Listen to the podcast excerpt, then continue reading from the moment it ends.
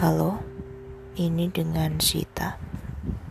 Ya, kali ini kita akan membahas tentang sebuah topik yang beberapa orang mungkin pernah ngalamin ini. Hmm, jadi, kenapa kita jatuh cinta sama seseorang yang gak bisa kita miliki?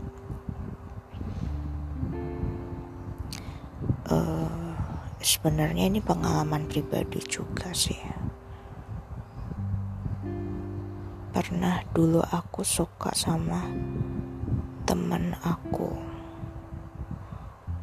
Tapi ya aku cuma kayak biasa aja. Cukup lihat dari jauh. Cukup berinteraksi seperti biasa tapi antara teman satu dan teman lainnya getarannya berbeda. Rasanya seperti itu.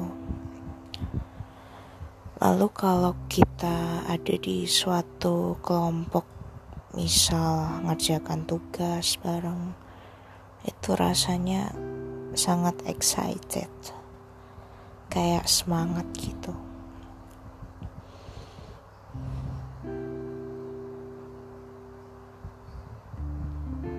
yang bikin aku senang sih. Karena awalnya kan biasa aja. Lalu uh, perilaku seseorang itu kayak dia itu memiliki faktor yang tidak dapat dijelaskan dengan kata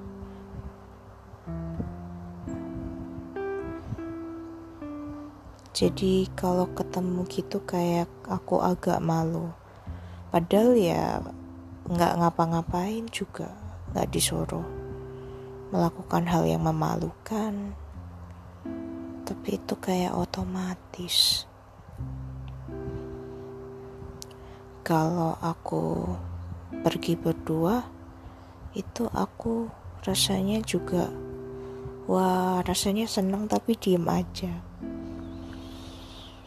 bisa bilang yang lebih-lebih selain dari projectnya kita itu.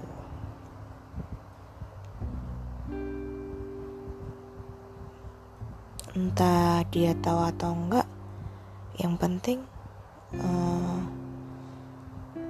yang kita rasain sih karena kita nggak bisa kontrol hal di luar dari diri kita itu seperti suatu filsafat stoikism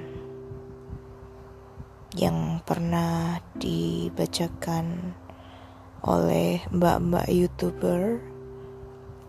Saat itu aku lihat dari filsuf Seneca.